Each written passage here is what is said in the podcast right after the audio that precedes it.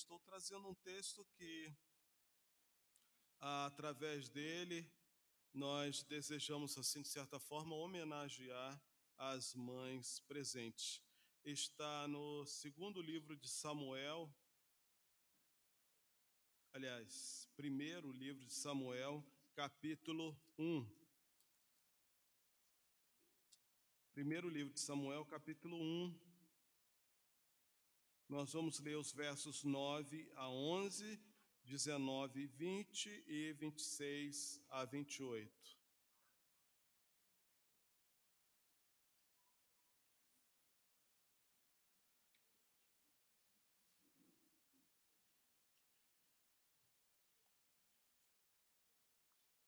Primeiro livro de Samuel, capítulo 1.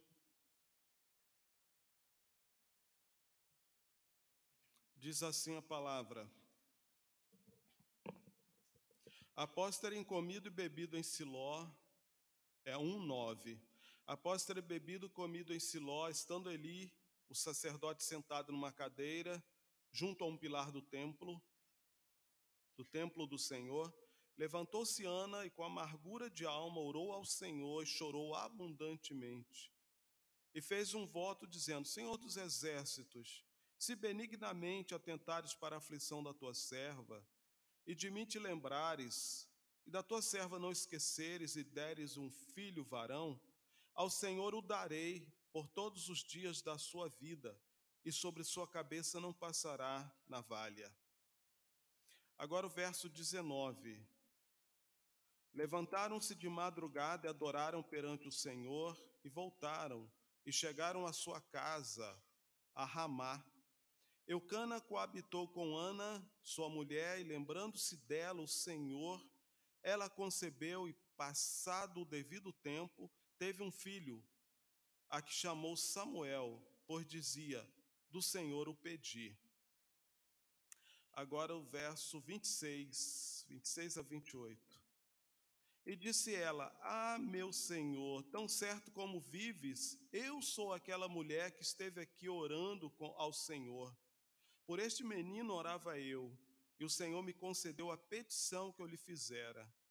Pelo que também o trago como devolvido ao Senhor por todos os dias que viver, pois do Senhor o pedi, e eles adoraram ali o Senhor. Amém.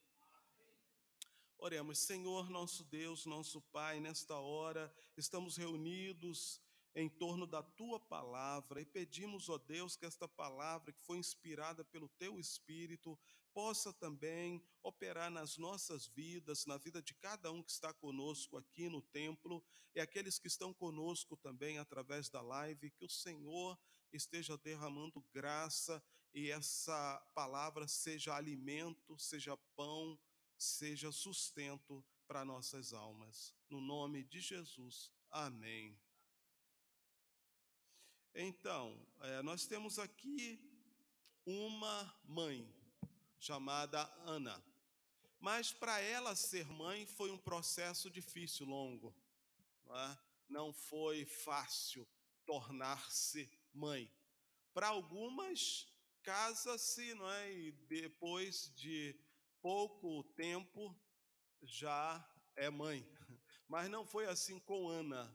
Ela demorou muito para que pudesse abraçar o filho. E, então eu queria falar sobre o Deus a quem Ana servia. No mundo antigo, quando esse texto foi escrito, havia centenas, milhares de deuses. Aliás, hoje também, só que hoje de uma forma mais mais camuflada, podemos dizer, mais disfarçada. Mas nós temos também muitos deuses hoje, governando a vida das pessoas, governando muitas pessoas.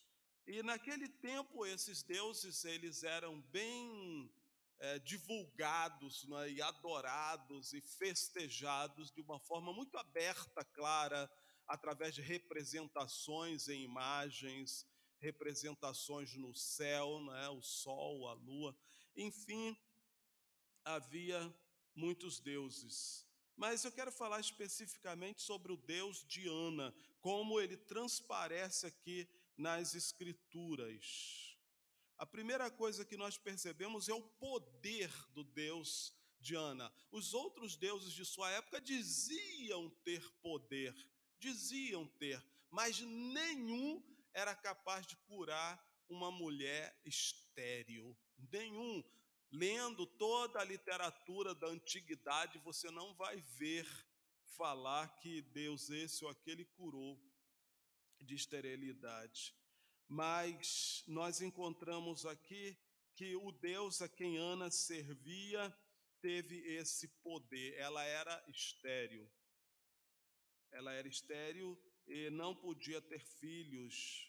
Não só ela, a Bíblia Sagrada fala de várias senhoras que eram estéreis. E é interessante como Deus atua, às vezes em momentos decisivos da história, ele atuava através de uma mulher estéril para torná-la mãe de filhos.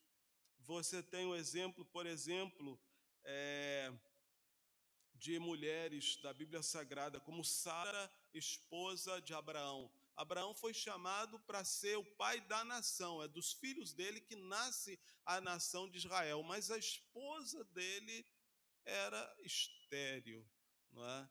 E Deus então operou na vida de Sara para que ela pudesse engravidar. E idosa, ela deu à luz a Isaac. Nós temos outras senhoras também é, estéreis na Bíblia Sagrada, por exemplo, Rebeca, esposa de Isaac.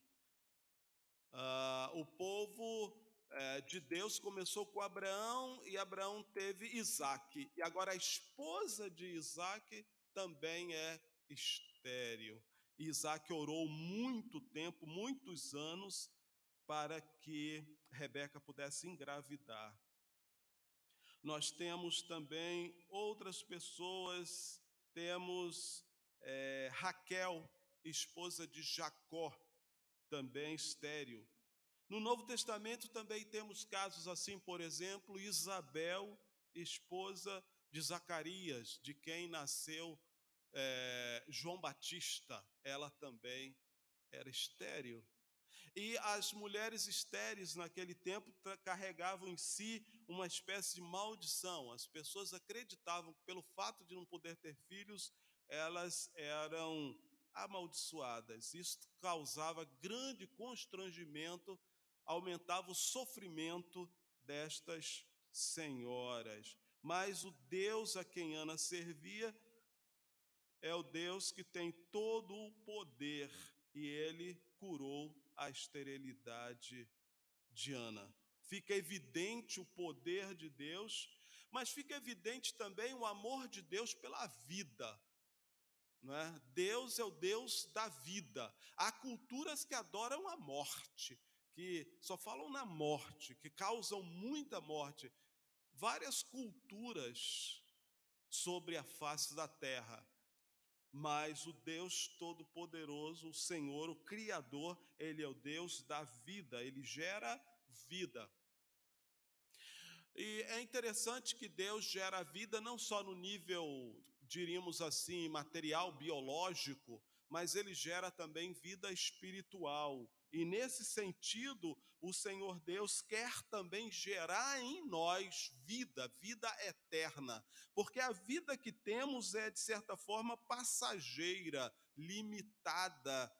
Mas quando o Senhor Jesus, o Espírito dele entra em nós, quando nascemos de novo, então recebemos do Senhor uma nova vida, uma vida de fato eterna vida eterna. Deus é o Deus da vida.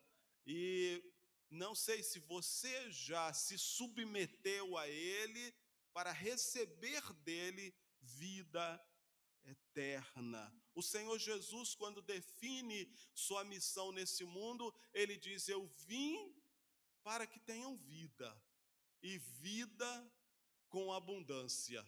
Vida abundante é uma outra definição de vida eterna. Então, nem todas as pessoas têm vida eterna. Vida eterna é algo que só encontramos em Jesus. É preciso estar em Jesus para ter vida eterna, vida abundante. Nosso Deus é o Deus da vida, ele cura toda esterilidade.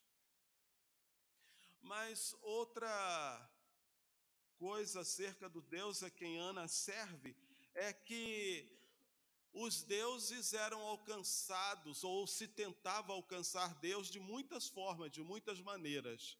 Havia deuses, por exemplo, que requeria sacrifícios humanos. E essa era uma das tristezas do Deus de Israel, né, quando via pessoas do seu próprio povo e oferecer seu filho em sacrifício a Moloque. Então, quando pessoas saíam com seu bebê e o lançava numa fogueira, em, procurando alcançar o favor, a benção, alguma coisa daquele Deus terrível, diabólico. E não era Deus, apenas invenção da mente humana. E isso trouxe grande tristeza, foi um dos motivos pelos quais Deus trouxe castigo sobre a nação dos judeus, a nação hebraica, e os levou para Babilônia, onde ficaram 70 anos. Mas aqui o Deus a quem Ana serve, ele é alcançado de uma forma muito simples. Ele não requer sacrifícios humanos, ele não requer caminhadas longas até Juazeiro do Norte, levando uma pedra na cabeça, né, ou uma cruz nas costas. Ele não requer esse tipo de coisa, não requer que você se auto-crucifique ou dê chibatada nas suas costas. Não, ele não requer essas coisas. Deus de Ana, ele é alcançado pela oração. Diz aqui o texto que ela foi orar, ela foi ao templo, lá encontrou-se com o sacerdote, ela falou ao sacerdote da sua amargura, da sua tristeza, e ela orou ao Senhor. Ela falou com o Senhor e o Senhor ouviu sua voz. Que coisa extraordinária que o Deus Todo-Poderoso, Criador, esse Deus tremendo que nós não conseguimos imaginar é, o tamanho, altura, não conseguimos imaginar o quanto ele é grande, extraordinário, ele é infinito e ele pode ser alcançado com nossas palavras, pode ser alcançado pelas nossas orações, no seu quarto, mesmo com a sua voz baixinha, ou até mesmo com o seu próprio pensamento. Às vezes oramos e não conseguimos falar, oramos com nossos pensamentos e Deus é capaz de ser alcançado. Ele nos ouve através da oração. A Bíblia está cheia de orações.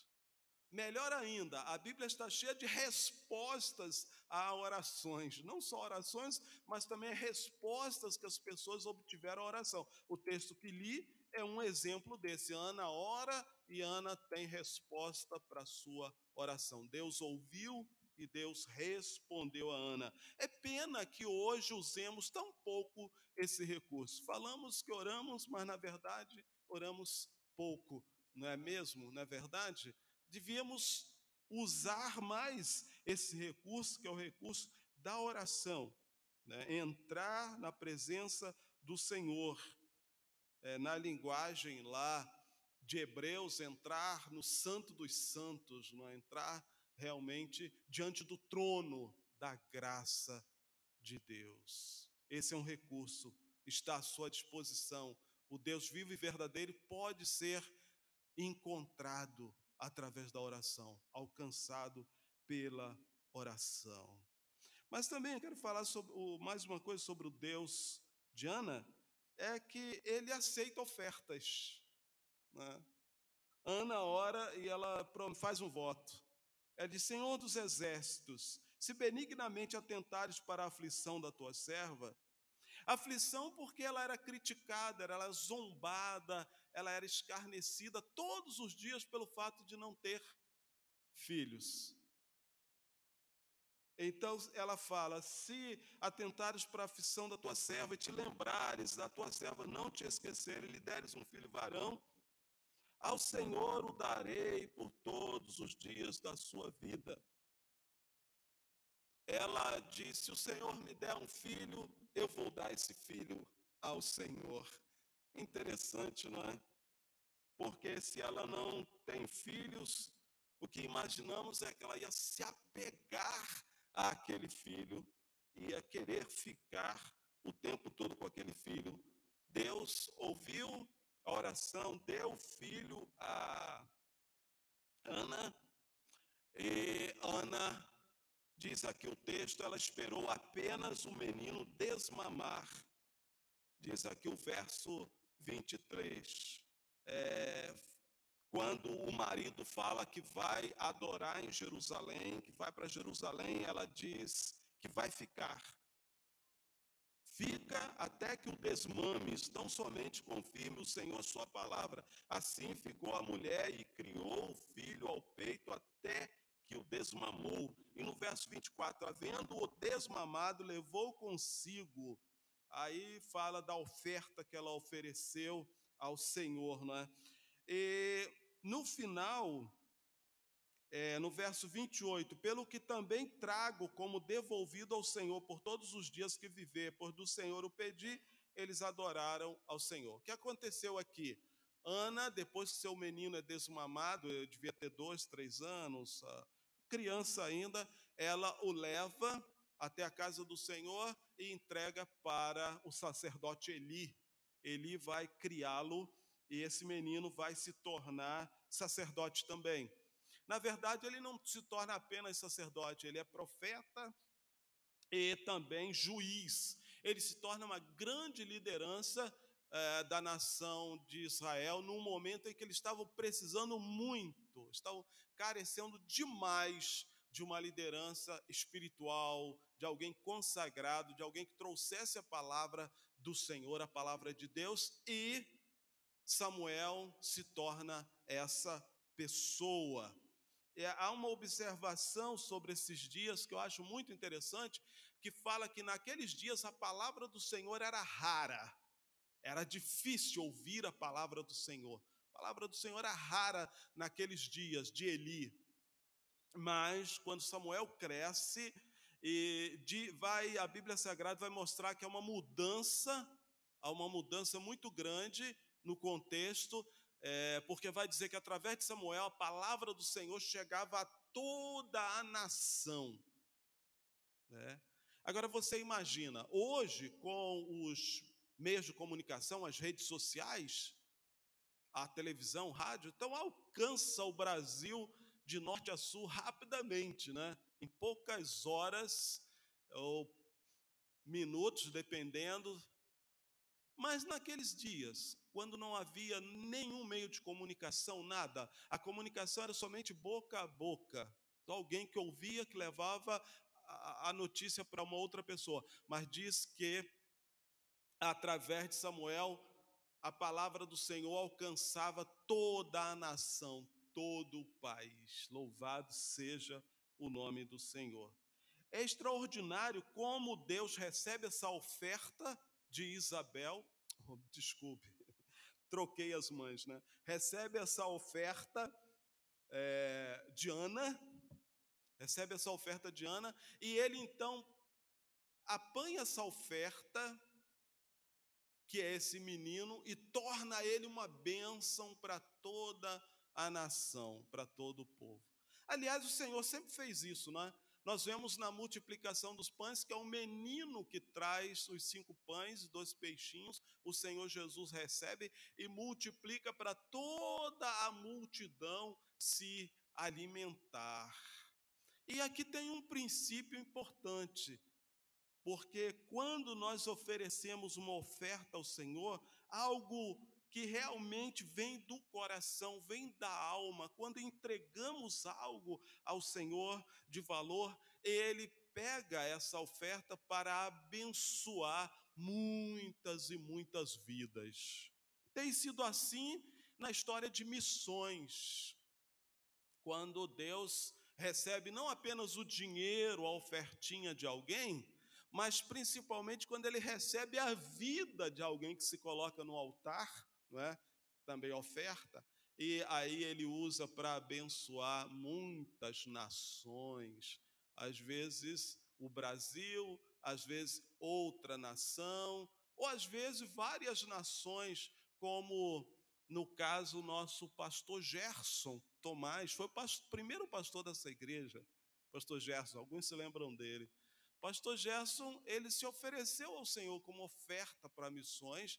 Deus usou sua vida em um país, né? Ah, que eu estou esquecendo o nome agora, Polônia, não, Romênia. Deus usou ele na Romênia, mas não só na Romênia. Deus usou em vários países, agora, nos últimos anos, também na França. Ele tem trabalhado ali na França para levar mais do Evangelho de Cristo. As ofertas ao Senhor, se são de fato para o Senhor, se são entregues realmente com o nosso coração, com a nossa alma, Deus usa para grandes coisas para abençoar, Ele multiplica, Ele recebe, Ele derrama graça. Eu sei que talvez você gostaria de oferecer seu filho para ele ser um grande advogado, quem sabe até chegasse à Suprema Corte, né, como juiz. Talvez você gostaria de oferecer seu filho para ele ser um grande médico, não é? Quem sabe fosse médico lá no Alberto Einstein, em São Paulo, né? um cirurgião do coração. Seria muito orgulho. Você gostaria de oferecer seu filho para muitas carreiras bonitas, extraordinárias, mas em primeiro lugar, ofereça ao Senhor, né? e deixe que o Senhor tome conta, se o Senhor quiser que ele seja isso ou que ele seja aquilo, que o Senhor conduza, dirija mas ofereça, entregue ao Senhor. É, isso é uma coisa que devemos fazer constantemente com nossa vida, com nossa família, com os nossos bens, com o nosso tempo, sempre oferecendo ao Senhor. Mas por que, pastor? Porque Ele é o Senhor. Não é? Ele não é o Senhor. Então, se ele é o Senhor, tudo é dele, é para ele, é para a glória dele. Amém? É, o amém foi meio desanimado, mas é por causa da chuva, né? Da chuva, os irmãos estão com frio. Ah, mas vamos dizer mais uma coisa sobre o Deus de Ana. É, é um Deus interessante ele chama meninos para abençoar as nações. Não é? Quando a coisa está difícil, o Senhor Deus chega com um menino para solucionar o problema. Foi assim, por exemplo, na grande seca que tomou conta da Palestina, de Canaã.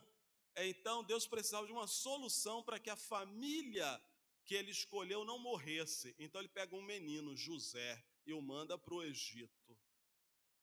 Um menino ainda. O manda para o Egito para solucionar o problema da seca, não só para a família de Jacó, mas para todo o mundo conhecido da época, que José foi solução para todo o mundo conhecido da época, os egípcios e todos os demais, para que não morressem dos sete anos de fome. O Senhor também quando o seu povo está sendo escravizado lá no Egito e precisa de uma solução, ele levanta um menino, ele chama um menino Moisés. Moisés escapa de Faraó, de morrer né, nas mãos de Faraó, devido a um plano que o próprio Deus orienta a sua mãe, Joquebede, e através daquele menino, Deus então liberta seu povo do Egito. Nós estamos vendo aqui Samuel, que Deus também chama para que a palavra dele, que estava escondida, que ninguém encontrava, agora pudesse alcançar toda a nação e a nação fosse abençoada com o trabalho de Samuel como sacerdote, profeta e juiz. Podíamos falar de vários. Podemos, por exemplo, ver Sansão. Deus fala aos pais de Sansão, vai nascer um menino. Esse menino vai começar a libertar Israel dos filisteus. E aí ele usou a vida de Sansão. No Novo Testamento nós vemos ah, essa personagem que eu já citei aqui, Isabel. Deus fala para Isabel de um menino que ele está trazendo ao mundo. É João Batista, o último dos profetas no modelo do Antigo Testamento. João Batista, o maior dos profetas, é, é um menino que chega. Mas é um outro menino que chega, não agora para fazer diferença é, no nosso tempo apenas aqui, na nossa vida cotidiana apenas, mas também na nossa vida espiritual. Esse menino, o anjo fala, não é, a sua mãe, Maria, é? é Jesus, é? E ele será chamado Jesus porque ele salvará seu povo dos seus pecados. O nome Jesus quer dizer Salvador. Deus traz um menino ao mundo para libertação espiritual. E nós ficamos pensando quantos meninos em nossas cidades têm suas vidas ceifadas, não é? Lá no meu querido estado do Rio de Janeiro, não passa um mês, ou às vezes não passa uma semana, sem que uma criança morra de bala perdida, não é? Toda parte do nosso Brasil, do mundo, quantas crianças são sacrificadas e mortas. Provavelmente Deus traria soluções extraordinárias para a humanidade através daquelas crianças. Talvez alguns pudessem ser estadistas, outros pudessem ser médicos, outros pudessem ser cientistas, pudessem fazer tantas coisas pela humanidade, mas têm suas vidas ceifadas. E agora nós temos ah, um incentivo tremendo que a sociedade tem dado ao aborto, né? E vidas também são ceifadas através do aborto. Mas Deus, por sua imensa misericórdia, ele não pediu apenas, ou não pediu somente o filho da humanidade, mas ele mesmo trouxe o seu próprio filho e o ofereceu por nós. Ele trouxe seu próprio filho como solução para nossos problemas. Agora, se os outros eram soluções temporárias, passageiras, Jesus é a solução definitiva para quem nele crê, para quem a ele se entrega, para quem compreende quem é Jesus, quem compreende seu sacrifício na cruz, como ele deu a vida por nós na cruz. E ali ele pôde trazer libertação e salvação.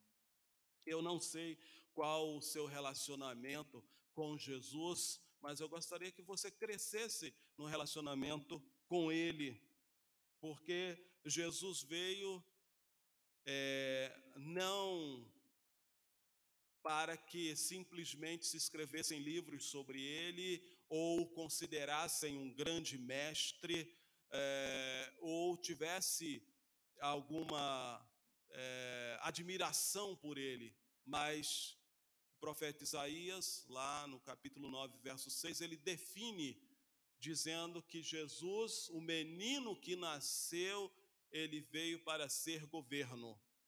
Isaías fala, porque o menino nos nasceu, um filho se nos deu, e o governo está sobre seus ombros. Então, ele veio para governar nossas vidas, veio para governar a sua vida esse menino que nasce,